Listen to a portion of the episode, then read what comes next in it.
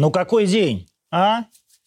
Какой фантастический день. Я действительно сегодня танцевал на балконе от радости, прочитав эти новости. Это не возмездие. Это и есть военная операция. Как думаю я. И как думает большинство русских людей. Чего возмездие? За что наказывать? За два пролета Крымского моста? Ну, возможно. Но на самом деле это то, что Россия ждала все эти месяцы. Мы ждали, что вот-вот, ну, наконец, ну, может быть, начнется. И оно началось. Сказано было сегодня, правда, одно такое чуть-чуть покоробившее меня утверждение, что вот вы смотрите, больше этого не делайте, а иначе. А мы не хотим иначе. Мы хотим вот так. Мы хотим вот так каждый день. Мы хотим, чтобы вся Россия, каждый русский человек каждый день видели, что мы побеждаем. И верили в то, что мы победим. Мы хотим просыпаться с утра, читать эти новости и понимать, что враг, а для меня это враг, повержен. Повержен вот так, вот так, вот так но повержен. Мы хотим видеть, что конец этой войны не за горами, и значит, не за горами. Наша с вами победа. Мы хотим видеть, что наказание и возмездие неизбежны, что они придут, придут моментально – Возможно, не через 20 минут, но через 20 часов. И весь мир увидит, что это наказание и это возмездие действительно огромно. Сегодня Россия проснулась и, прочитав новости, воспряла. И каждый из нас я же такой же простой человек, как и вы. Просит командования, просит верховного главнокомандующего не сбавлять обороты. Давайте, давайте дожимать.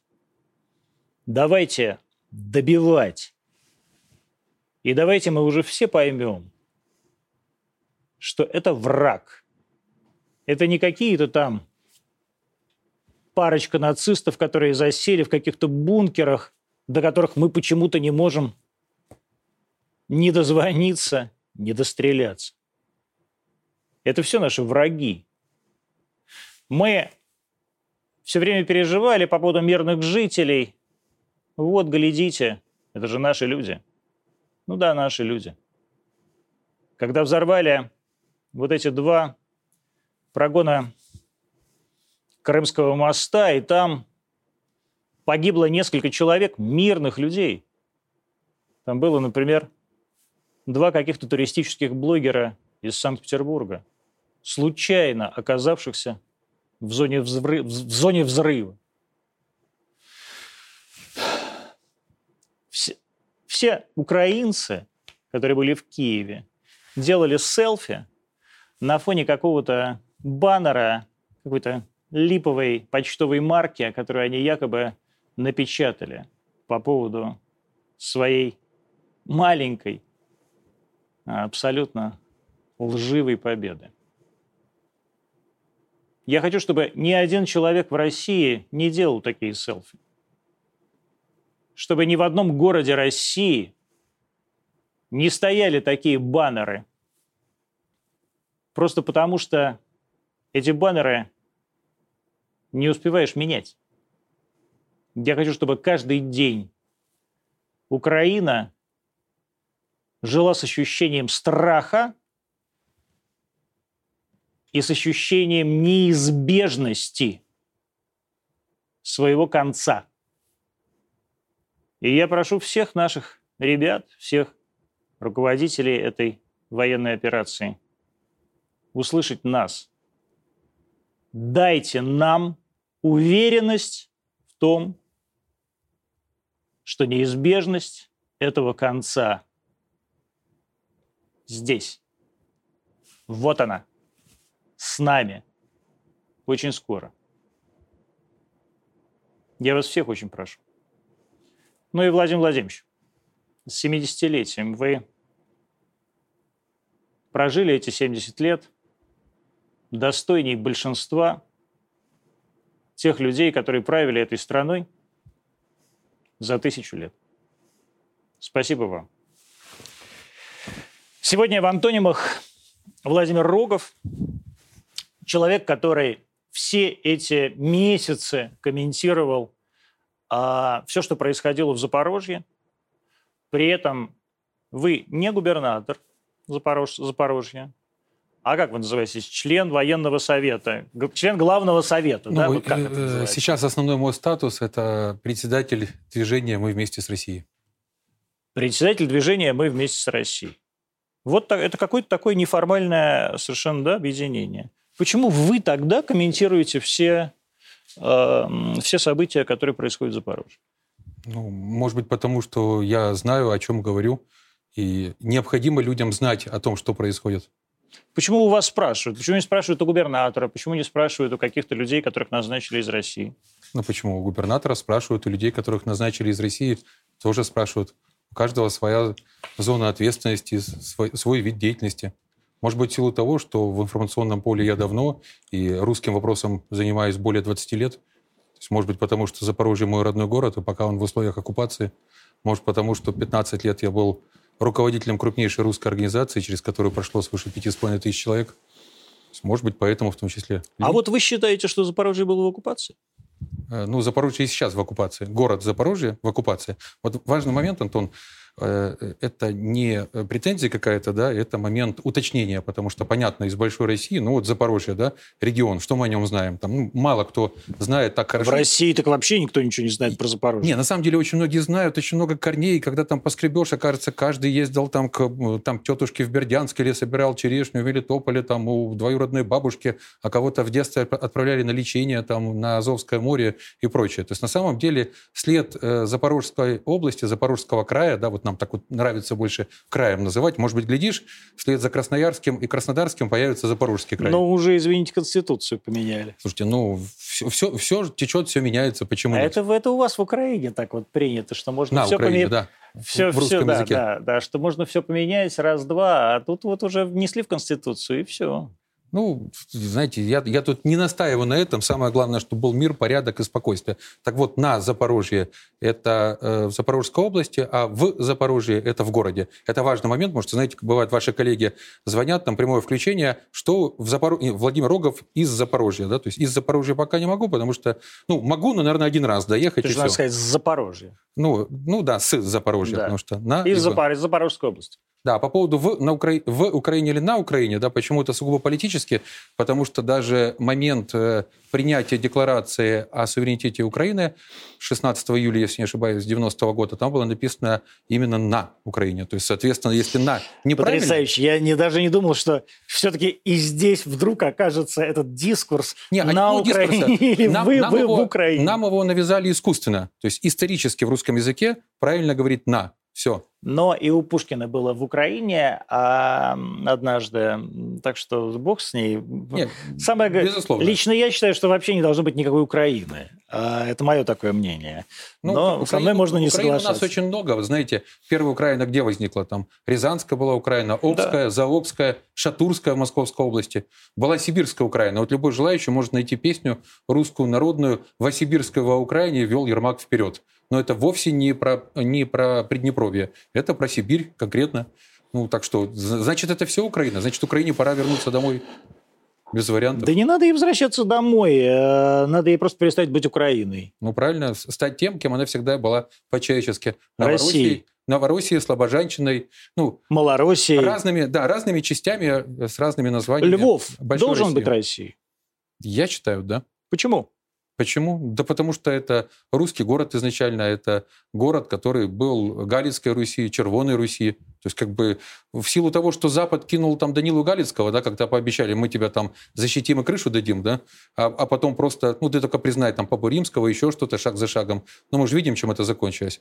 По сути, те, кто считают иначе, ну вот они же нам говорят, чемодан, вокзал, Москва, да? Сколько лет они нам говорят уже об этом? Много? Ну, сколько себя помню, столько говорят, да. Ну, много, да. Ну, это еще советских времен было, но советских времен так по чуть-чуть из-под тяжка по ушам получали, а потом все наглее, все больше. Ну, как бы... Знаете, ну, это родная земля. У меня там похоронен отец, дед, и так можно очень много повторять, кто еще, да? Почему я должен со своей родной земли уходить? Давайте от истории к тому, что происходит сейчас. Запорожье вошло в состав Российской Федерации. Не полностью. Административный центр, столица Запорожья, то есть город Запорожье, по-прежнему находится под контролем э, украинских вооруженных сил э, и украинской администрации. Как мы будем с этим разбираться? Ну, освобождать. Шаг за шагом. Как иначе? Как мы сейчас освобождаем и Донецкую Народную Республику, и хоть небольшую часть, но и Херсонской области, и Луганской Народной Республики. Э, У нас... Но и там, и там, и там административный центр находится под нашим контролем. Запорожье – это единственный регион, где административный центр, областной центр а, не наш. Пока. Пока. Что мы для этого делаем? Все, все не озвучишь, что делаем, да, а работаем. Самая главная задача, чтобы пострадало как можно меньше людей. То есть, ну, это наши люди тоже, да. Тем более мирные люди, вы понимаете, они в заложниках. Они сейчас не выйдут, ничего не скажут. Но для понимания, когда был референдум и перед референдумом, десятки тысяч людей, я не преувеличиваю, десятки тысяч людей спрашивали, как можно проголосовать. Важно, чтобы наш голос был услышан. Я говорю, ребят, сидите тихо. Куда вам сейчас проголосовать? Вас просто в лучшем случае в тюрьму посадят, в худшем вы просто пропадете без вести, да. Таких случаев по Запорожью десятки, если не а сотни. вот это как?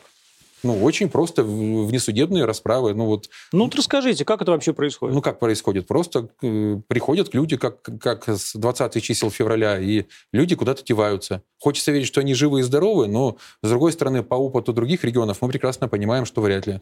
Ребят, мы можем найти видео из Купянска, а, где сбрасывали тела в ров. Найдите, пожалуйста, чтобы мы показали потом. То есть, сколько сейчас освобождено а, всей территории? Ну, свыше 73%. 73 Примерно три- географически. Географически примерно три четверти. Три четверти. А с точки зрения населения? Чуть больше половины. Половина. То есть основная часть все-таки живет на севере. Ну, не основная, чуть меньше половины живет Ну, на севере. Запорожье это север, да, Да, и да, так да. далее. Вольнянск, Орехов, А давайте Гуляйполе. объясним э, зрителю, потому что зритель тоже же действительно не очень понимает. Зритель не понимает разницу между Алтайским краем и, там, я не знаю, Республикой Горный Алтай. А это два разных субъекта, если кто не знает. А, значит, у нас Запорожская область граничит с левой стороны с э, Херсоном. Ну, вот если смотреть на карту, да?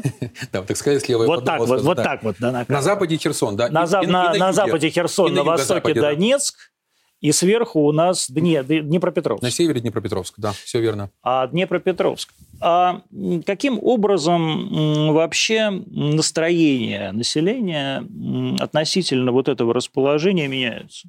И меняются ли? Ну, вы знаете, тут не только в расположении, тут, наверное, в видах деятельности, в уровне образования, в родственных связях и вообще широте кругозора, скажем, да. Если у человека хуторское сознание, а такое на Украине присутствует достаточно часто. Ну, То есть, Украина ну, вообще сельская страна. Вы Украину знаете неплохо, вы прекрасно знаете такое понятие рагуль, да, или рагулье. Ну, то есть это- Рагули, да. Да, ну, то да, есть да. это вот э, колхозники. Ну, не, колхозники Ну, немножко это мягче, да, намного. Хорошо, То есть хуторяне. Это вот люди, понимаете, колхозник, он не агрессивный, да, вот в сознании там вот такого определения, как бы, э, скажем, какой-то обзывалки, да, то есть все-таки просто, ну, вот человек, а Рагуль, он ограниченный и агрессивный, то есть он свою ограниченность все-таки вам навяжет. Он вам объяснит, какого хрена ты тут про какие-то сложные вещи говоришь, да? Давай сиди, не умничай, тут придумал антонимы, что за слово Да вообще? ты что, самый умный? Да вот в том-то и дело. Это, ну, это, Я с такими учился. Ну, не только вы. Все учились такими, да, как бы понятное дело.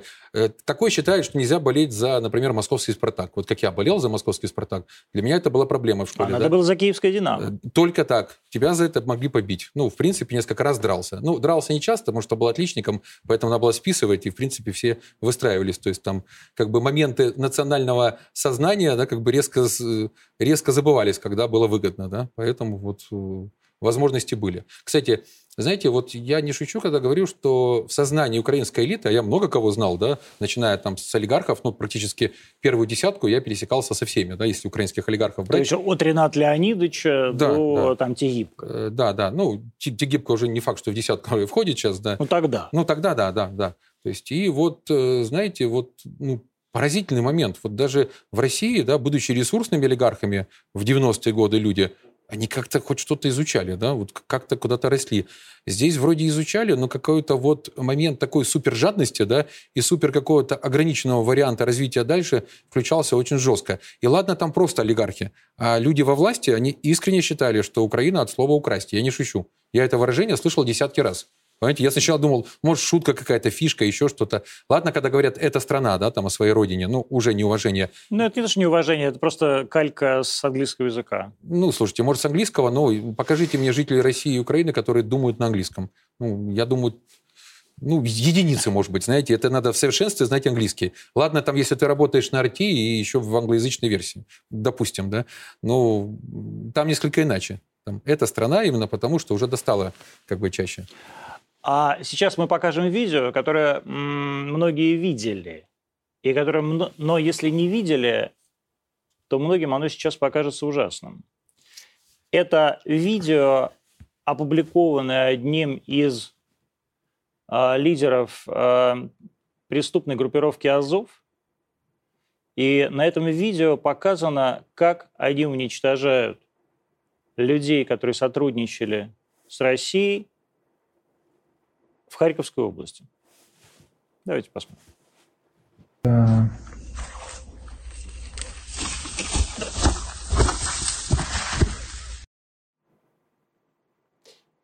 Ну, вы понимаете, да, что это абсолютно фашистский режим.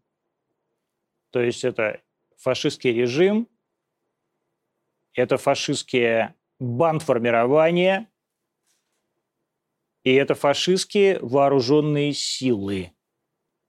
И когда мы говорим о том, что, ну вот, может быть, они нам не враги, а враги нам вот эти вот нацики там и не нацики. Враги нам все люди в военной форме, каждый человек в военной форме, так или иначе связанный с Украиной. И каждый человек в военной форме, так или иначе связанный с Украиной, с моей точки зрения, вы видели это видео, должен быть уничтожен. Здесь, по-моему, нет никаких двойных толкований. И это вот то, о чем мы сейчас с Владимиром говорили, что люди боятся. И они понятно, чего боятся. Вот мы оставили несколько населенных пунктов в Харьковской области. И вот.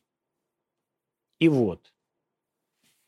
И здесь у меня вопрос и к вам, и к командованию.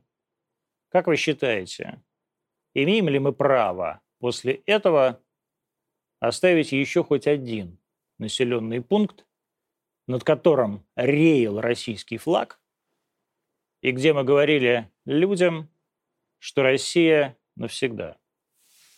Ну, вопрос риторический, конечно, не имеем. А если, не дай бог, оставляем, ну, всякое бывает в войне, то первое, что надо делать, вывозить людей.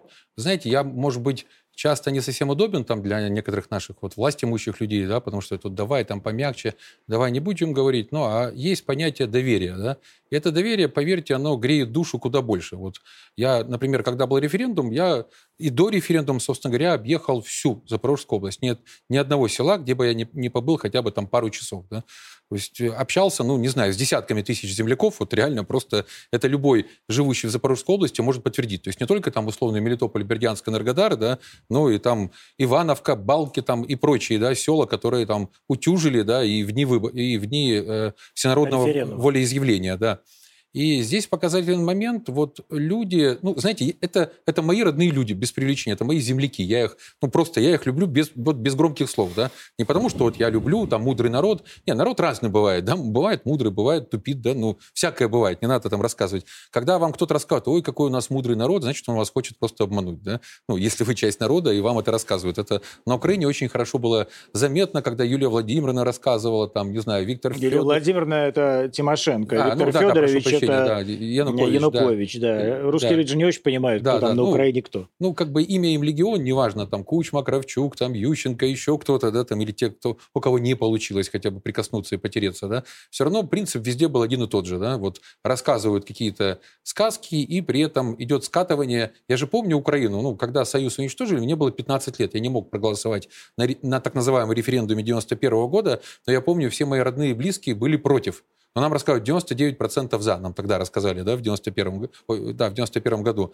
Мало того, э, я помню свою как бы эту юность, когда мы э, клеили там листовки, да, по поводу сохранения Советского Союза, или там как бы выдергивали вот эти лживые рассказы. Вы про... реально клеили листовки? Ну, реально, да, тогда еще Вам не... было 15 лет? Ну, 15 мне исполнилось 1 декабря. И вы клеили листовки? Ну, конечно, как иначе. Не, не только я. У меня а там... вы что, были нацбулом каким-то или почему? Не, не нацбулом. Почему? Я жил в Запорожье, это был мой родной...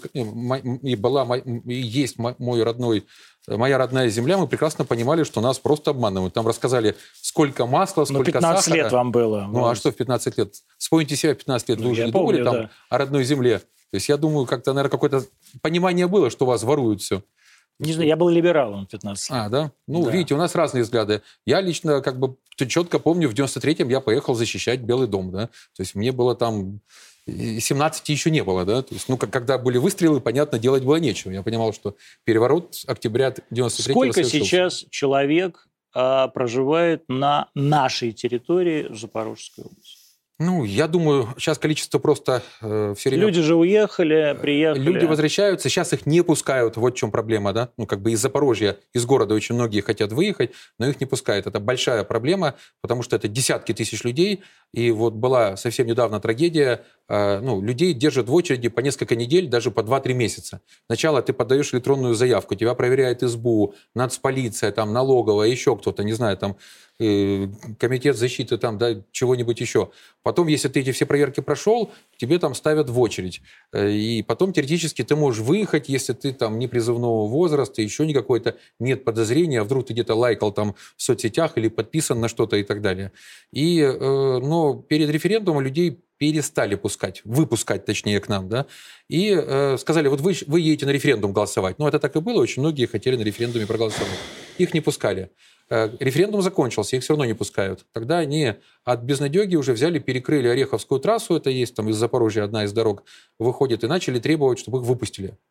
Э, а почему Ореховская трасса? Потому что по ней идут большие переброски боевиков ВСУ, ну и прочие э, гадости, да, коричневой. И понятно, что эти боевики не могли проехать, потому что люди перекрыли дорогу. К ним приехала СБУ, приехала э, полиция, начали их там объяснять, угрожать, искать зачинщиков. Но зачинщиков не было. Это спонтанное решение сотен людей, да, они устали. Надо понимать, что многие из них там продали свои, свое там жилье, да, они уже жили в машинах, свой скарб там сложили, как смогли там выйти. Чтобы приехать к нам. Что, ну, чтобы, чтобы приехать хотя бы на освобожденную часть Запорожской области. Они сами запорожцы, но хотя бы в Мелитополь перебраться, там, в Бердянск. В ну, силу... к нам, в Россию. Да, да, да. Ну, то есть они-то тоже в России, но пока оккупированной части России, если так говорить. Нет, ну, знаете, таким успехом можно сказать, что в оккупированной части России живут и жители Мукачева. Ну, пока нет. Там референдума не было с точки зрения административных границ. Вот если Мукачев, например, останется, а в Ужгороде и в Береговом проголосуют «за», то тогда, да, можно сказать именно так. А если... А я, кстати, уверен, что в Ужгороде проголосуют а, за Там Россию. проголосуют. Там абсолютно Там взгляды... же наши. Там абсолютно нормальные взгляды. Мало того, вам скажу, в нашей организации «Славянская гвардия» вот э, один из главных таких активов, вот именно актива такого, знаете, взять в руки и оружие и прочее, были ребята из Закарпатья, да, они говорили, к нам, конечно, пробираться куда дольше, но начнем хотя бы с Запорожья, да, это вот то, что в 2014 году звучало. То есть вот как хохлы, да, то есть как хохлы сумели сделать так, чтобы а, люди, которые живут в Закарпатье, считали их своими врагами, И все время голосовали, там, я не знаю, за бесконечного Януковича, партию регионов. Ну, варианты, какие нам там за, за Россию. Они всегда голосовали за Россию. Это удивительно. Не, на самом деле все логично. Вы знаете, все равно люди там помнят и Терезин, и Терельгов, и, да, я напомню, это первые концлагеря еще более чем столетней давности именно за то, что людей называли русофилами. Тогда людей за что сажали? Открытка, да, там с видами Кремля или Санкт-Петербурга, не дай бог, да? И они по-русски писали. Да, и в 1914 году их сажали, там сколько вариантов было казней и прочих. Понятно, это сейчас территория Польше, да, э, эти концлагеря, где они были, но, тем не менее, люди помнят, понимаете, нет такого, чтобы забывали. Так сколько все равно живет сейчас на освобожденной территории? Ну, я думаю, сейчас, с учетом того, что переезжающих и так далее, где-то 1700, наверное, 700, живет. да? да. Ну, а, опять же, могу ошибаться, вы поймите, что переписи Я нет понимаю, что переписи не было, а сколько приняло участие в референдуме? Ну, я говорю про всех, включая детей и не жителей Сколько да. принял участие в референдуме? Э, если не ошибаюсь, около 400 там, тысяч, кажется, 400 тысяч... ответили за. Ответили за? Да, да, да. А против? Э, против, ну вот сколько у нас там было, ну, это статистическая погрешность. 4 тысячи. Я сейчас боюсь соврать, понимаете, если я вам скажу. Ну, то есть 400 тысяч человек в Запорожье я, я могу посмотреть, у меня проголосовали. Все, все, все данные были, Бог да. Ну, ну, чтобы, чтобы нас через насколько 5 минут с вами это, не обвинили, что сфейкометили, понимаете? Насколько это честные выборы? Слушайте, ну, приезжали десятки людей, да, причем людей... Я тоже был на выборах в Донецке, я видел десятки людей. Нет, Давайте ну, вот так. Иностранцев, ну вот... Ну, бог с ними, с иностранцев, я видел этих негров. Не, нет, ну, были немцы, например. Немцы говорили, все, у вас, извините, забирают там паспорта или вас там выселяют, если вы голосуете против или не голосуете. Да? Вот человек абсолютно искренне приехал. Я даже не понимал его вопросы, когда мне приводили. Говорю, ну, как бы, чего хочет? Я говорю, ну, спрашивайте кого угодно. Он ездил по улице, вот я этого человека, этого, ну, то есть, чтобы не было там какого-то подставного, да, люди вообще не понимали, ну, у кого какие паспорта забирают, понимаете? Ну, я не знаю, я не сталкивался с тем, чтобы человеку не давали возможности высказаться против или заставляли проголосовать. Наоборот, проблема была в том, что многие хотели проголосовать, но у них не было запорожской регистрации, ну, регистрации в Запорожской области. И они сильно обижались, потому что он сам сам родом из Мелитополя, но жил в Киеве, да? Mm. То есть, ну вот так. И пол... там прописан. Ну и получилось, выписывался что-то, ну короче, там, знаете, я могу привести десятки вот этих жизненных историй, когда там выписался, там что-то сделать, но обратно не прописался. Потом надо понимать, что все 8 лет делали так, чтобы отличий с, с Россией было еще больше, да? Поэтому как бы там даже вот с точки зрения ID-карт. Ну электронные карты. Да. Вот на Украине же паспорт это электронная карта. Электронные карты, причем базы были отключены, не было возможности считать и это получить. То есть люди тоже доказывали, обходили там десятки своих соседей, шли куда-то еще, чтобы получить справку, что он здесь живет. То есть основная проблема была в том, что многие хотели проголосовать за, и это не сделали, потому что не смогли подтвердить, что они здесь живут. Вот есть такая либеральная идеологема по поводу того, что э, все эти э, референдумы, ну, допустим, отбросим Донецк, но референдумы и, и Луганск, да, э, референдумы в Запорожье и в Херсоне – это референдумы под дулом автомата. Так ли? Вот помимо того, что мы можем с вами посмеяться, что мы можем на это ответить? я не знаю, что даже ответить. Понимаете, оправдываться в чем-то, ну, я не вижу смысла. Я знаю, как все было, я участвовал в этом, я ездил везде. Я вам приду другой пример. Вот я вспомнил там село Ивановка, да, это вот от Энергодара, как вы говорите, справа, да, то есть на восток. То есть в сторону, в сторону Донецка. Э, ну, в сторону Запорожья тогда скорее, города Запорожья, да. да. Вот буквально там... Энергодар вот как бы он тут, а Запорожье вот да, там. Да, ну, то есть оно... Да. Э, получается, может, километра три там от Энергодара, небольшое село, а, их начали утюжить в дни проведения референдума. Что такое утюжить? Ну, утюжить, отрабатывать тяжелой артиллерии 155 То есть миллиметров. их бомбили? Да, с правого берега Днепра. Их обстреливали? Днепропетровской области, да, туда были прилеты. Ну, вот Это меня... их обстреливали гаубицами? Тяжелой артиллерии. 155-й да. калибр, да? Это Правильно страшно, да. Когда оно прилетает, это страшно. Я еще ни разу не мог сдержать у себя страх, когда это было где-то рядом. Скажу Я честно. тоже видел ну, это сейчас в Донецке. Это неприятно. Да. да, это очень неприятно, когда кто-то говорит, что мне все равно, он или врет, или идиот, да, потому что или инстинкт самосохранения потерял, потому что ну, реально просто барабанные перепонки, мне кажется, там чуть не лопаются, когда она где-то рядом происходит. И вот э, утюжили так сильно, что разрушили там единственный относительно крупный, то есть двухэтажный торговый центр, где у них там кафе, еще что-то такая гордость села, скажем, да, ну куда люди могли там собраться помимо храма и прочих вещей. И вот э, люди все спустились в подвал, они мне там прислали десятки сообщений голосовых. Вот, слышите, как громко? Я говорю, что не в подвале? Вот это в подвале это громко, да? Да, конечно, ну, он же так...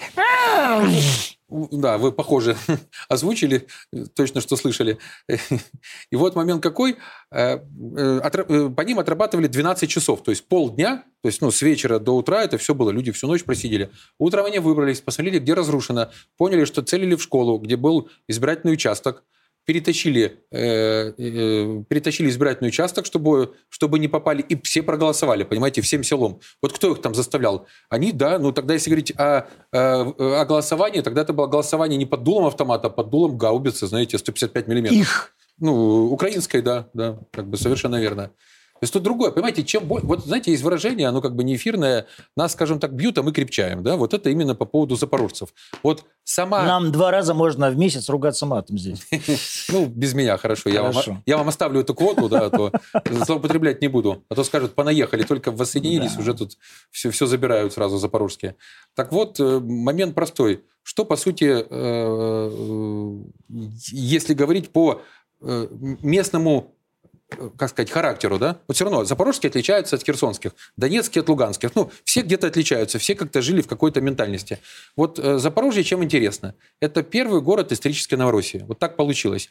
Заложили Александровскую крепость, где было дикое поле, да, где было все жестко, похищали. Да там вообще ничего же не было. Ну, похищали, убивали. Не, ну, поэтому не было. Только пришел, и тебя уже нет, поэтому и не было. Э, и вот заложили Александровскую крепость.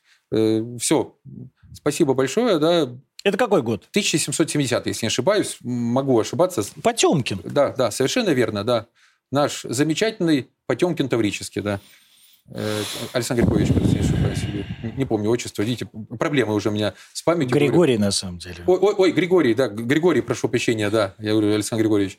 Это Александр я, Григорьевич это у нас... другого, да, да, да кстати. у нас э, в Беларуси. Александр Григорьевич, мы были в 91-м, как раз когда узнали с отцом, Царство Небесное, что мы теперь за границей, да, что наши родственники, у меня дед похоронен в Минске, что, кажется, мы теперь уже за границей. Так вот, э, Григорий э, Потемкин Таврический э, заложили в 1770-м. Александровская крепость стала Александровском. Все правильно вы сказали, просто правильно, наоборот. да, проверили. Ну, Григорий Александрович. А, да, Александр Григорьевич. Да, да, ну вот видите, тут все-таки современный передавливает в информационном поле. Э, кстати, вы знаете, тоже символизм. Э, референдум у нас был непосредственно 20, там, с 23-го начался, 24-го, 25-го, 26-го, и вот и 27-го закончился. И вот когда он начался, 23-го это был такой день, знаете, осеннего э, как бы равноденствия, да, вот в такой гармонии мы были, да, и вот мы начали спокойно в гармонии пошли голосовать.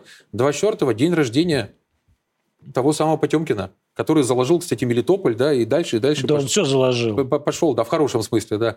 То есть, и э, показательно, на следующий день это Нет, день... В плохом все заложил, конечно, Зеленский. Ну, да. Э, а, а, до этого, а до этого закладывал в том числе и за воротник, да, там еще и Порошенко. Ну, вообще, вот как бы Украина от слова «украсть» это абсолютно серьезно. Я смотрел, я понимал, как они это все ненавидят, как им это мерзко, но главное, как они классно в это играют. Все одевают эти шароварщины, вышиванки. Ну, представляете, вот если... Вот, ну, вот представьте себе... Я тоже надевал вышиванку. Нет, ну, слушайте, у меня была белым по белому. И у меня была белым по белому. Э, это хорошая одежда. Красивая. С точки зрения того, если ходить в жаркую погоду, да, из льна натурального она не потеет и все. Но другое, когда вам говорят о том, что не знаю, там, выш... ну, давайте не вышиванка, это уже говорили, там, вот, не знаю, там, косоворотка, да, там, это генетический код русской нации. Да? Тут, тут, слушайте, тут все пальцем у виска покрутят, скажут, какой код в рубашке. Да? Вот на народ одели вот эту усмирительную вышиванку в прямом смысле. Да? И попробуй ты ее не одень. Попробуй ребенка в школу не приведи вышиванки. Попробуй там не поучаствовать в марше вышиванок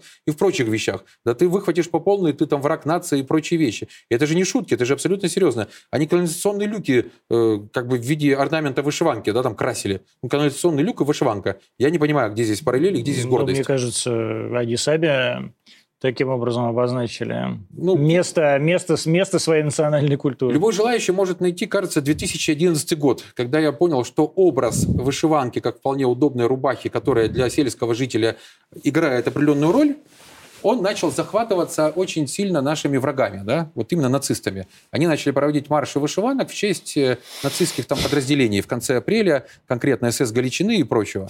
И я в 2011 году, э, сколько там, человек 50-60 у нас было, я не помню. В общем, человек 30 я одел в вышиванке, и человек 30 оделись в форму рядовых РККА, рабоче-крестьянской Красной Армии. И мы сделали громадную копию Знамени Победы и проехали городами Украины. Начали в Одессе, Э, по Потемкинской лестнице, затем там Херсон, Николаев, родное Запорожье, Днепропетровский 9 мая дошли до Крещатика. И вот э, длина э, флага была 18 метров именно для того, чтобы эта ширина Крещатика, пройти по нему. Так вот, истерика, которая была в издании, называемом «Украинском правде», была не то слово как эти жиды и москали да, посмели забрать э, э, образ да, вышиванки. То есть они поняли вот эту угрозу, если мы сейчас ее прокачаем с точки зрения идеи общерусского единства, нашей победы и прочих славных страниц нашей истории. Да. Понимаете, я так не понял, я жид или москаль, да, то есть там как бы не было уточнения, да, то есть, ну, вот такое как бы определение было веселое достаточно. А, э, ладно, о вышиванках это другое, если все-таки говорить о настрое людей по запорожским, ну, я начал о Запорожье, 2004-2005 э, год. Первый переворот, так называемая помаранчевая революция. Оранжевая революция. революция да. да, к власти привели Виктор Андреевич Ющенко. Ющенко.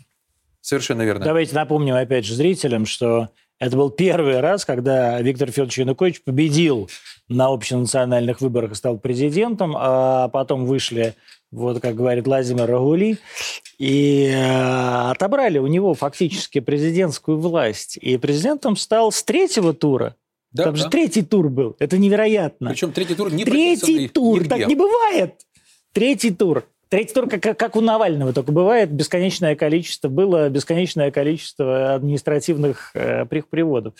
А третий тур, без последствий, да. И здесь третий, с третьего тура побеждает Виктор Андреевич Ющенко, который тогда еще весь покрылся этими самыми прыщами жуткими, стал похож на жабу. Ну, неудачно обновлялся, да, то есть да. хотел себе сделать красоту, а получилось... Да, да, мужчина, надо колоть нормальные, нормальные, нормальные, конечно, препараты. Ну, каждому свое, да, бог с ним. Так я к чему хочу сказать. И вот третий тур, который абсолютно да, был незаконный, везде все ломали всех, ломали весь Юго-Восток тогда, да, там и Донецк, и Луганск, и Крым, и Запорожье, объясняли, что все, без вариантов.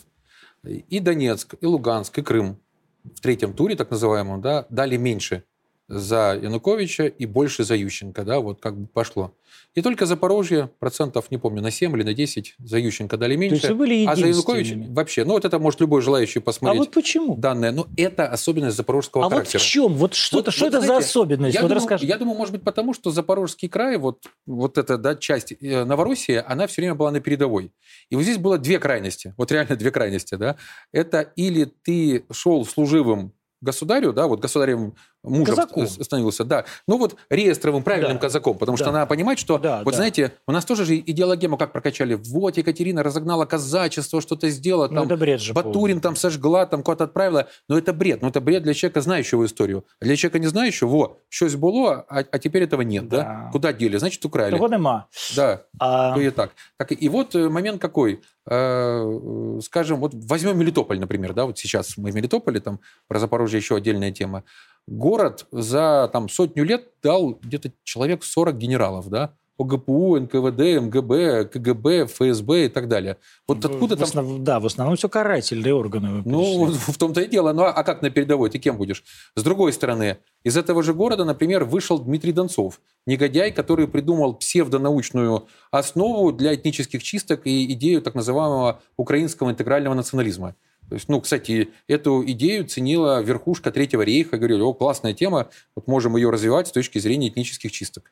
И, кстати, вот что я сделал одним из первых действий в э, Мелитополе, когда вернулся, мы сняли доску мемориальную Дмитрия Донцова, которая была повешена абсолютно незаконно, без каких-либо основ, но очень качественная, такая тяжеленная, много ее там залили. Но снимал не я, снимал раскаявшийся нацист из Азова.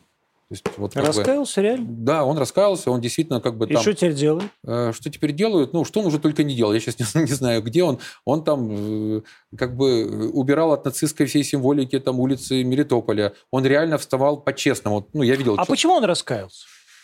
Ну, мы с ним поговорили. Ну, ладно. Нет, вот в хорошем... Владимир Рогов, значит, подошел к чуваку из Азова и сказал, чувак, как его звали? Слушайте, кажется, Алексей, если не Лех. Ну, кажется. Лех. Ты знаешь, что-то как-то вот ты был неправ. Не, ну слушайте, я его не бил, не пытал, ничего с ним не было. То есть у него ни одного синяка, ни одной царапинки не было. Вы подводите меня к такой мысли, что... Нет, да. я вообще не про пытки. А. Я просто, я удивляюсь. Нет, на То самом есть, а деле... что надо было сказать человеку? Не, вы знаете, в 2014 году, в 2014 году я немножко занимался обменом пленных. Ну, пока это не было системы, и была проблема, потому что ребята накапливались, да, и как бы надо было делать. И вот я когда... Я, я говорю, я людей люблю, вот абсолютно серьезно. Я православный человек, и мне даже врагов жалко, да. Вот как ни странно, ну, пока у него в руках оружие, он враг, да. Но если я его убил, я за упокой его души молюсь. Я, я не шучу, да. То есть как бы вот э, эти люди присутствуют в моем молитвенном прав- правиле, я думаю, что... Ну, так же, как... Много? Э, нет. я- Сколько? нет, я не убивал. Сколько человек у вас в молитвенном правиле, а, которых вы Не друзей. Не друзей. Ну, за здравие больше... За упокой. э, За здравие больше двух десятков. За, За упо- упокой. За упокой больше 30, да. Есть, Больше 30. За упокой больше, чем за здравие, так получилось, да. То есть, ну, э, Ну, бы- это нормально, у всех так, в нашем возрасте с вами. да, да, да. То есть, как мало прожито, как много пережито, да. То есть, ну, я как православный человек планирую жить вечно, поэтому, знаете, как бы все только начинается. Но не, э, в нашей вечной жизни не всегда придется читать молитвенные правила. Ну, это факт, да. Да, так вот момент какой, знаете, и э, вот я сейчас даже вот без имен фамилии, вот человек есть, у него болел ребенок очень сильно, да, не потому что я такой благородный, вот просто история из Запорожья. Э, ну, и тогда у него там не хватало денег, он ко мне обратился, я ему дал эти деньги. Это было 10 лет назад. Слава богу, там девочка выросла, все хорошо, жива, здорова, как бы болезнь заступила. Лейки, лейкемия был? Э, ну, была онкология, я не буду врать, ну, не знаю, лейкоз, лейкоз не знаю точно. какая, ну, Девочка лейкоз точно. ребенок, ну, как бы Да, лейкоз, малышка лейкоз, детский была. лейкоз. да, И этот человек сейчас меня проклинает постоянно. Да? Да, вот рассказами всем, там, ах, ты тварь такая. У меня там, такой же. и, и так далее. И мне, знаете, у меня нет какой-то к нему даже, ну, не то что злости, у меня даже какое-то такое вот, ну, какое-то такое состояние непонимания. При этом вот э, э, все те условия, в каких его семья оказалась, они же созданы как раз тем режимом, за который он там рвет. И вот это вдвойне обидно, потому что наши враги очень качественно работают с образами, смыслами, вот с этими ярко навязанными, знаете... Мы не дорабатываем? О, э, не дорабатываем. Как? Одно- Однозначно. Да, расскажите. Ну, Что мы с вами делаем не так? Ну, смотрите, э, во-первых, у нас все равно нет такой индустрии доведения до каждого образа будущего. Вот расскажите, какой образ будущего у жителей, например, Мелитополя? Я вам расскажу, какой образ жизни. Какой? У, у- у- а у жителей не просто Мелитополя, а у жителей освобожденных вот этих русских ну, шире, шире, это я просто сказал, да. А, во-первых, каждый из вас, вот я сейчас обращаюсь к вам, а не к Владимиру Рогу. Я обращаюсь к вам. Во-первых, в течение двух месяцев каждый из вас будет платить коммуналку в 10 раз меньше, чем вы платили при хохлах. Потому что вся эта коммуналка – это наша коммуналка. Это наша нефть, это наш газ, и это наше электричество. Чтобы вам не говорили хохлы. У вас появится действительно хорошее. Вы будете считать, что бесплатное, но на самом деле нет. Просто так будет выстроена система обязательного медицинского страхования, здравоохранения, и вы увидите эту разницу. Вы поймете, когда вот ваш ребенок, вот такой ребенок, будет умирать от лейкоза, и когда его спасут, и спасут совершенно буднично, как спасают миллионы детей в России, просто потому что Россия может это сделать, и Россия делает это на протяжении 15 последних лет. Вы увидите эту разницу. Когда вы увидите, что бы там ни говорили про Россию, нормальные дороги, которых вы на самом деле на Украине не видели никогда. Что бы вы там не говорили про дорогу Киев-Одесс, вы поймете эту разницу. Когда вы поймете, когда вы увидите, что нет разницы, кто у вас губернатор, где к вам придет какой-нибудь Саша-стоматолог или кто-то, а будет работать просто бюрократическая система с очень понятной, очень четкой, а, возможно, не всегда вам нравящейся, но абсолютно антикоррупционной системой взаимодействия, вы поймете эту разницу. Когда вы увидите восстанавливающиеся заводы, когда вы увидите верфи, которые не работали у вас по 30 лет, и которые вдруг начали работать, когда вы увидите строящиеся порты, когда вы увидите нормальную мелиорацию на своих полях, вы поймете эту разницу. И эта разница вам будет заметна в течение двух лет. Я вам это гарантирую. Я... Отлично. Вот просто отлично. Вот если бы у нас такое звучало постоянно, понимаете, везде, то э, люди бы видели эти образы. Объясню почему. Там работает все иначе. Да? Вот вы, вы сейчас сказали аргументированно, четко, по пунктам, как, как есть и как должно быть. Не поверят. Вот пока Повер... они пощупают, не поверят. Ребзики, а... пощупаете. А дальше я, я вам скажу сам. Я готов, я, я вы знаете, а я приезжаю, извини, да -да. я приезжаю регулярно, там, с, я приезжаю раз в месяц на освобожденные территории в Донецк, и в Луганск, и в Мелитополь, там, Запорожье, да, и в Херсон. Я готов, ну, я готов, вот подойдите ко мне на улице, подойдите ко мне, а, не стреляйте мне в спину, и я вас доведу а я, я, покажу, я покажу, как это сделать. И вы сами убедитесь в том, что это возможно. И вы обалдеете от этой разницы. Вы правда жили все эти 30 лет, вы даже не понимаете разницу между Украиной и Россией. Вам кажется, что Украина – это страна свободы. А проблема в том, что нет никакой свободы на Украине. Но Россия – это страна возможностей. И вот эта возможность, любая возможность, есть сейчас у каждого из вас. Согласен, скажу больше по собственному опыту. С украинских реалий попал в Россию в больницу, так случилось. Куда? Э, слушайте, это же какая-то... Нет, давайте, давайте. Районная давайте. обычная больница. Куда? То есть... Давайте, прям вот разбираться. В прям... Московской области. Какой город? Слушайте, э, привязка к тому месту, где был, может помочь врагам найти какие-то связи, что-то еще. Хор... Ну, по come on. Да. Ну, это ну, хорошо. В госпиталь, в госпиталь. Военный госпиталь? Не, не военный госпиталь. Не военный. Попал с короной. Э, когда... В Подмосковье. В Подмосковье, да, попал. Ну, потому что в Москве все было занято. Забито все было. Да, сказали это, повезли. Было очень плохо реально стартовал, кажется, 20 там с чем-то процентов, закончил там 60 с лишним поражением. У вас был? Да, да, да. На двух, на двух легких? Да, на двух легких, ну вот матовое стекло и прочие все эти вещи. Не, да? не, ну... Тяжело было, все. Ну, думаю, надо что-то заплатить, надо что-то где-то, да, нигде ничего платить не надо, да, все есть. А психология абсолютно это что? И, и не надо с собой лампочки или просто там тащить, да, не надо оплатить лекарства, и кормят, и витамины дают, да? ну, и лекарства есть, знаете, скажу честно, даже как-то вот, ну, культурный шок был, так это у Люди меня... Люди не верят не, эту, ну, на Украине, Пока ты с этим правда. столкнешься, дальше больше. Загранпаспорт российский получаю, да, о, госуслуги зашел, еще со скидкой, если онлайн заплатил, да. Две тысячи, да? Вообще Полторы, не помню. я не помню, да. ну, какие-то копейки. Ну, ну, суть в том, что если платишь онлайн, 30% скидки. Мало того... Штраф! Штраф! Вы нарушите. Вот я сейчас хочу обратиться а, к Денису Владимировичу Пушилину. Вот я ехал сейчас, кстати, у тебя, Денис, а, по Донецкой области, пока она еще не вошла в состав Российской Федерации. И мой водитель нарушил, а, ну, то есть мы ехали, превысили скорость на 6 километров в час. И нас у тебя где-то, на каком... Вот я прямо, если хочешь, вот позвони мне, я тебе расскажу. На каком-то пункте мурыжили час, пока мы не дали взятку 2000 рублей. Вот в России это вообще невозможно. То есть представить себе, чтобы какой-то гаишник тебя тормознул и взял 2000 рублей, это невозможно, потому что везде есть камеры, а, и все это просто придет тебе автоматически. Это, и, и если ты заплатишь в течение месяца или там какого-то по госуслугам, тебе за это еще за это, ну, во-первых, за, за такое превышение скорости в России нет э, штрафа.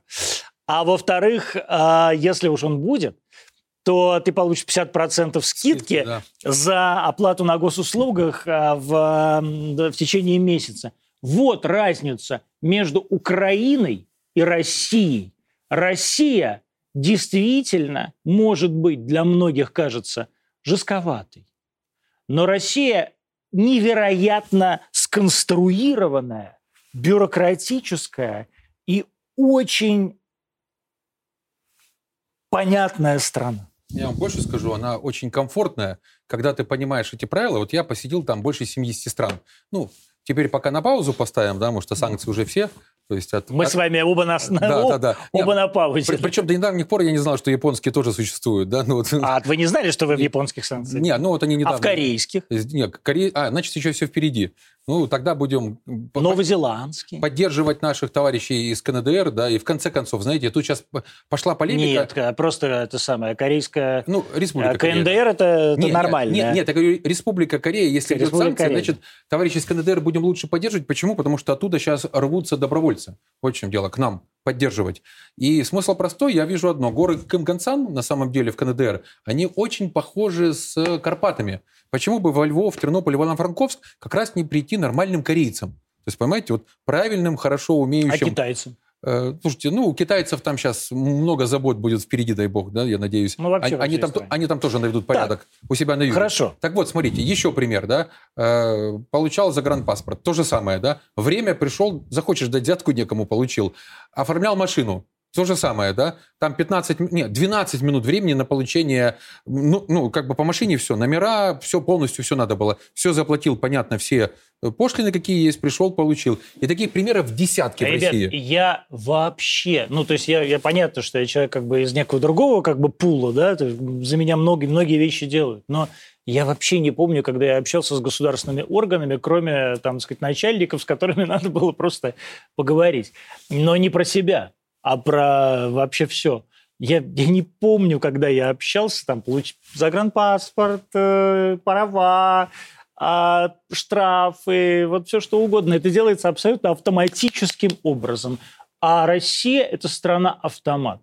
И Россия – это страна, которая совершенно точно сделает все для того, чтобы каждый из вас, вот каждый из вас, живущих сейчас в Донецке, в Луганске, в Мелитополе, в Мариуполе, в Волновахе, в Горловке, в Херсоне, где угодно, на следующих территориях, которые Россия будет освобождать, Россия сделает вашу жизнь лучше. Это будет жизнь невероятно комфортнее. Антон, давайте сразу делать э, жизнь людям лучше. Сейчас сообщение пришло. Розовский район. Это Дальний Восток Запорожской области. В Донецкой области, когда... э, В Донецкой Народной Республике, прошу прощения. Покажи. когда- ну, там просто человек все везут... э, Когда везут уголь, я напомню, сейчас у нас нет э, э, газа, потому что пока Ну, естественно. э, тянется, да. Ну, у нас и в России не везде есть газ. Не, ну у нас он был, просто перекрыли с той стороны. И уголь нужен для отопления, для всего. Люди везут... э, Что надо сделать? Э, Суть какая? Блокпосты, и на них обдирают в два раза повышается. Где? В какой- в какой? Донецкой Народной Республике. Сейчас все, Денис Владимирович, сейчас все узнаем и по- Денис по, пунктам Владимирович, пройдем. Денис Владимирович, дорогой, ну давай сделаем так, чтобы все-таки а, обдирали не в Донецкой Народной Республике. Ну, понимаешь, Ну, когда меня ободрали в Донецкой Народной Республике, когда у меня взяли взятку в Донецкой Народной Республике, и я не мог ее не дать. Ну, не я, а мой водитель. Потому что иначе мы просто никогда не выехали. А ты понимаешь, они находятся там, где не ловят связь. То есть они специально находятся там, ты не можешь никому позвонить. А, ну, все-таки это не Россия. Вот это не Россия. Нет, это остатки украинства. И давай сделаем все-таки так, чтобы Донецк был Россией, а не Украиной. А вот такой у меня вопрос. По э, Запорожской атомной э, э, электростанции. Да, это такой очень болезненный вопрос для как бы якобы всей Европы. Для меня это вообще родной вопрос. Мы вот это все обсудили с Владимиром перед тем, как э, в эфир зайти. Я, я же все-таки, как многие знают, роди... ну не родился, а там, так сказать, все свое детство провел э, на атомных станциях Украины. Что действительно все-таки там происходило? Правда ли украинцы били каждый день по энергоблокам? Ну, не то, что били, бьют, ну, не по энергоблокам как таковым. Да, энергоблок защищен, слава Ну, я богу. понимаю, что это... Я, Да, да. Мы понимаем, что это такое. Это он защищен от ядерного удара. Ну, да, определенной мощности, Да. скажем так, да. Ну, тактически. Даже если самолет прилетит, да, и, Да. и с полным баком топлива, тактически. все равно выдержит, да. Э, Но, тем не менее, если мы посчитаем количество ударов по атомной станции, по Энергодару, э, по пригородам, по сухому, Сколько было? сухому... Нет, вы знаете, сотни. Сейчас, я это не знаю, если не за тысячу. Каждый день. Ну, для понимания, да, вот сейчас на медне свыше 40 в один день, свыше 30 в другой, там 15 РСЗО типа град в третий. Но опять же, это не только там атомная станция, да, это, это территория достаточно такая компактная, да. То есть, ну вот есть атомная станция, рядом тепловая электростанция. И э... город, а, и город, в котором живет 120 тысяч человек, или 150 50, 50. 50, а, 50. маленький. Он, он небольшой город, да, 50 тысяч. 50 тысяч. А при том там 6 энергоблоков? 6 энергоблоков, да. 6 тысячников причем. 6 тысячников, вот, а как так 50 тысяч их обслуживают? Ну, ну 11 тысяч персонала атомной станции, Ну, да. вот это тоже это хохлы. И э, э, смысл простой, то есть как бы, ну, город-то и создавался. Собственно говоря, у города день рождения 12 июня 70... 72 -го года. года да. Вот 50, 50 лет в этом году года, исполнилось. Да. Поэтому в этом году День России был как бы такой праздником да. для э, города ну, достаточно ярким. Великий Василий Васильевич Стекольников, э, генеральный конструктор УКБ «Гидропресс», э, автор, ну, вернее так, изобретатель этих двух типов а, водоводяных энергетических реакторов ВВР-440 и ВВР-1000. Сейчас у нас усовершенствован в Беларуси 1200. А выдающийся был человек. Да. Ну вот, если говорить по атомной станции, это, конечно, жемчужина энергетики. Понятно, она запущенная, понятно, она там как бы, мягко говоря, на ней барыжили, да, как могли все эти 30 лет, выжимали все соки, там, и ремонтные работы проводились не в срок и не такие, как надо. Я знаю личную историю времен украинства, когда, например, заменялось что-то, просто бралось старое, перекрашивалось, и ставилась новая дата, хотя оно было там уже вышедшее из эксплуатации. Ну, слава богу, критического ничего не произошло до сегодняшнего дня. Понятное дело, были эксперименты с твелами, когда вместо наших оригинальных... То есть вместо наших оригинальных твелов? Ну, наших советско-российских, да, да как Но бы. русских твелов. Русских, да. Непосредственно ставили американский Вестингаус, причем американцы, как продуманные юристы, делали хитро. Они это поставляли на Запорожскую АЭС не напрямую с американской компанией, а через э, э, компанию-прокладку из Швеции, Sweden Westinghouse AB, у которого основной фонд был, был там два стула Икея, условно говоря, да? А они, в общем, не очень совместные. То есть как бы наши твелы, а твелы, вы понимаете, такие вот а, ну, графитовые, да. так, ну, это такие вот большие знаете, как карандашные, карандашные графитовые... Ну, два этажа почти. Да, да, Только, только с два этажа. И в них упакованы а, ядерная, я, вот эта вся ядерная начинка. И а, мы совмещаемся с Сименсом мы не совмещаемся с американцами. Совершенно верно. В свое время же в Чехии попытались политически уйти от наших твелов, вставили американские, произошел выброс, слава богу, небольшой, там 200 или 300 метров в округе. И они сказали, нет, вернемся к русским, потому что не вариант. На Украине долбили, долго делали, они даже формы другой были, да? Конечно, есть, они физически не помещаются да, в да. эту бетонную... В конце, в конце концов засунули, сделали. Вот, кстати, по бетонным отдельная тема, я у себя фотографии выкладывал, э, открытая площадка с Хаят, сухое хранилище отходов ядерного топлива. Там стоит 174 вот таких бетонных вот этих э, блока, ну как бетонных. Не бетонных, они упакованы да, в бетон. Они, они в бетоне, а внутри да, как внутри раз графит. Это, да, ну, тем более это как раз уже э, радиационный, как бы э, активный элемент в плане того, что он может э, заразить окружающую среду, то есть он может быть элементом грязной бомбы, условно говоря. И вот когда в 2014 году было принято политическое решение не возвращать в Россию, а все это отдавалось в Россию, Россия перерабатывала, это все было в рамках... Международного соглашения с американцами. Да, единого договора, это было очень выгодно Украине. Но, понятно, американцы решили иначе, и все вот эти персонажи, типа там Порошенко, Турчинова, Яценюку и, и прочие блудни, да, имя им легион, сказали, все, мы делать не будем, оставляем здесь. На открытой площадке начали складывать. Сейчас таких 174 стоит. Это 4000 элементов, ну, топливных элементов сборки. 4000 – это очень много. Мало того, ближайший снаряд упал в 12 метрах. То есть это просто чудом снаряд управляемый. Я знаешь, вот что тебе скажу? А мы когда с отцом, вот мой отец, он до сих пор работает в Роснергатами, и когда начались вот эти все бомбежки, и первое, что он говорит, господи, я не понимаю, ребята, а почему, вот почему нет, ее же надо, в такой ситуации надо сразу все отключить. Все отключить. Потому что у тебя, ну, ну правда, у тебя не, не Хиросима, а у тебя 50 Хиросим под тобой ну, да. как минимум. Десяток Фукусим, как минимум. Десяток Фукусим, конечно. Не, но это опасно, это страшно. Работают они системно. Видно, что это, знаете, ну вот понимаете, в чем проблема? Вот наше противостояние с ними, оно же не просто там добро, зло, да, там вот мы хорошие, они плохие. Это реально какая-то инферно. Вот если посмотришь, абсолютно везде они берут на страхе, на гордыне, на злости, на ненависти, на крови. Ну вот абсолютно вот одни... Вот они другие. Ну, э, политические украинцы абсолютно другие. Вот, понимаешь, я не понимаю, что такое политические украинцы. Ну вот, ну Вот опять Саакашвили. же, полити- Ну вот Саакашвили. Ну, Саакашвили это Аваков, это, кто? Ну, погоди, ну, не это самое. Саакашвили и Аваков – это вообще Ну, как не это, ну? люди. Ну, а сколько они всего сделали для политических Но это все-таки не, не украинцы. Давай, вот, вот у тебя... А вот что такое украинцы? Подожди, ну вот у мне. тебя есть политический украинец э, Володя, Володя Зеленский. Зеленский. Который украинской мовы не знал там еще... Ну, не знав, не знав. Да. Це не дуже важливо. Знав, не знав. Ну. Хорошо, он ее выучил. Он на ней сейчас как бы нормально разговаривает. А вот он политический украинец. Ну, безусловно. Вот.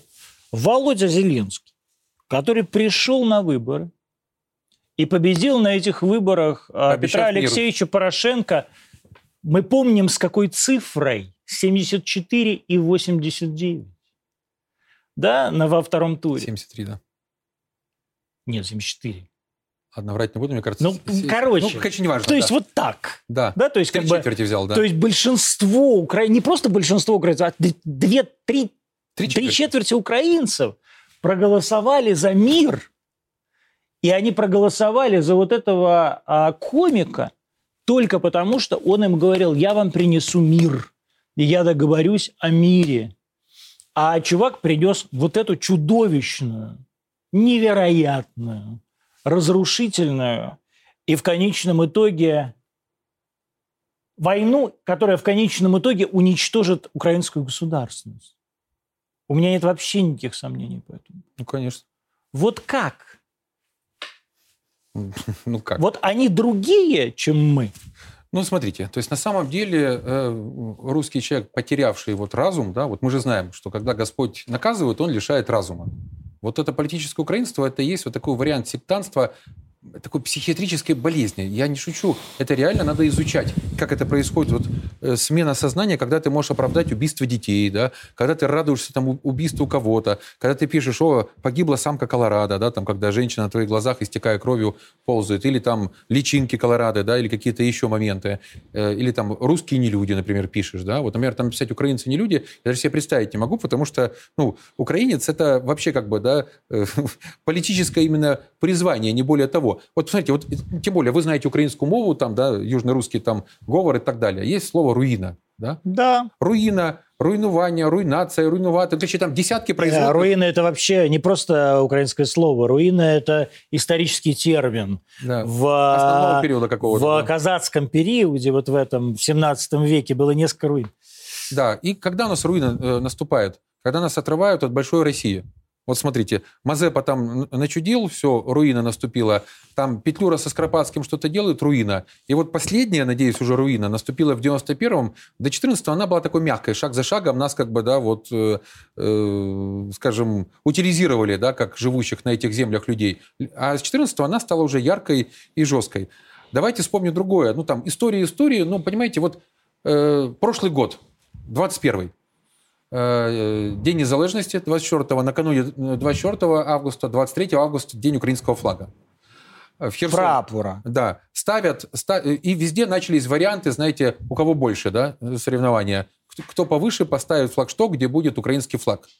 Э, Естественно, под это пилились там десятки миллионов гривен. На тот момент гривна была с рублем один к трем, да, то есть это было... Гривна была больше рубля. Да, да. Но она и сейчас пока еще больше. Ну, Сейчас- не важно, это я просто Да. к тому, чтобы русские люди понимали, Сейчас что это как бы в два- гривна не дешевле рубля, а гривна дороже рубля. Да, тогда она была 3 рубля за гривну. Сейчас Да. рубль 25 за гривну. И тоже не хотят по этому курсу брать, требуют один Но к Ну, это одному не люди. имеет значения, потому что гривна это вообще не деньги. Ну, не важно. нет, на самом деле я рекомендую людям гривну отложить, потому что потом нумизматам и банистам они будут продавать деньги несуществующего государства. Но не откладывайте просто По чуть-чуть. по чуть-чуть. А, ну, то есть образцы, про- да, да, да. образцы, да, Понятно, не- пон- понятно. как Не бы в- много не откладывайте. не вкладываться в Не валюту, Да, да, да, да. это не валюта. Так вот, момент простой. Э, В Херсоне ставят флагшток. Денег распилили на этом немерено, кстати, слуга народа. Ну, понятно, кто же еще мог там воровать. Э, Слуга народа это партия, Партия Зеленского. Володи Зеленского. Поставили флагшток. И флагшток ровно там 70, Сразу же упал. 73 метра, да, им просто упал, упал на машину того, кто украл на нем деньги. А машина еще не задекларирована, понимаете? То есть нет машины. То есть как бы вот так произошло. Запорожье, другая история. Э, Сделали, Вот как бывает. поставили флагшток. Флагшток поставили на... Сделали холм народного единства. Причем этот холм народного единства сделали в виде такого кургана. А я напомню, в традициях скифов, да, и, там, и, и прочих намадов кочевых, все-таки как бы курган – это место могилы, да, то есть захоронения. Почему скифское золото Ну, и прочее? конечно. Но вот они решили сделать, то есть холм украинского единства. То есть вот это единство похоронили там просто. Поставили флагшток, начали поднимать, а флаг не поднимается. Вот он поднялся на две трети и встал. То есть, понимаете, а приспущенный флаг – это что? Это На самом деле, скорбь. если честно... Это э, траур. э, Это вообще символ, э, так сказать, украинской мужественности. Поднялся на две трети и дальше не встал. А Это то, что сейчас происходит со всеми руководителями э, м, Украинской республики, бывшей. Нет, ну, на, Пока сам- еще. на самом деле, знаете, вот понятно, уже пора нам там заканчивать, судя по времени, да, но смысл простой. Вот что хочу донести. Была Переславская Рада, принимали присягу, да, говорили, «Х- хотим к царю русскому, царю православному. Проголосовали. Поклялись на чем? На Священном Писании. Как А- единый устав. Вот принцип чего? Принцип украинства политического – это отрыв от большой России. Это проклятие будет всегда. Знаете, это будет как вот в песне, да, там, что бы они ни делали, да, не идут дела. Потому что нарушается та присяга на Священном Писании, которая была взята в качестве Ну, обязательства. это не, не Да. все в это верят. Ну- а можно показать нам сейчас вот то же самое видео, которое мы смотрели уже с э, э, тем, как бросают тела? Этого Максима Жорина, негодяя из Азова. Мало того, если мы покопаем его телеграм-канал, мы найдем еще фотографии убиенных ребят, антифашистов киевских, которых он выкладывал ранее с разных ракурсов. Максим Жорин, да, его зовут? Да, да, это тварь нацистская. Мгм. Он, он идет всегда в пятом. Давайте показывайте. Он идет пятой, шестой волной э, карателей при входе в какие-то населенные пункты. И показывайте. Вот прям покажите прям по а, таким барабанчикам. Еще раз покажите. Покажите, покажите, вот покажите. Пусть люди посмотрят на это более внимательно. На месте этих людей, которых кидали вот в эти штольни, шахты, рвы, бог знает что, мог оказаться каждый из нас каждый из вас. А я обращаюсь в данном случае к всему руководству наших спецслужб. Товарищи, а мы не затрахались это терпеть-то? Мы правда хотим, чтобы вот как, какой-то чмо сидел там и вот это выкладывал. А мы знаем, кто это. И мы знаем, где он. И мы знаем, как сделать так, чтобы завтра его не было. Никогда. Давайте это сделаем. Это была программа «Антонимы». На завтра.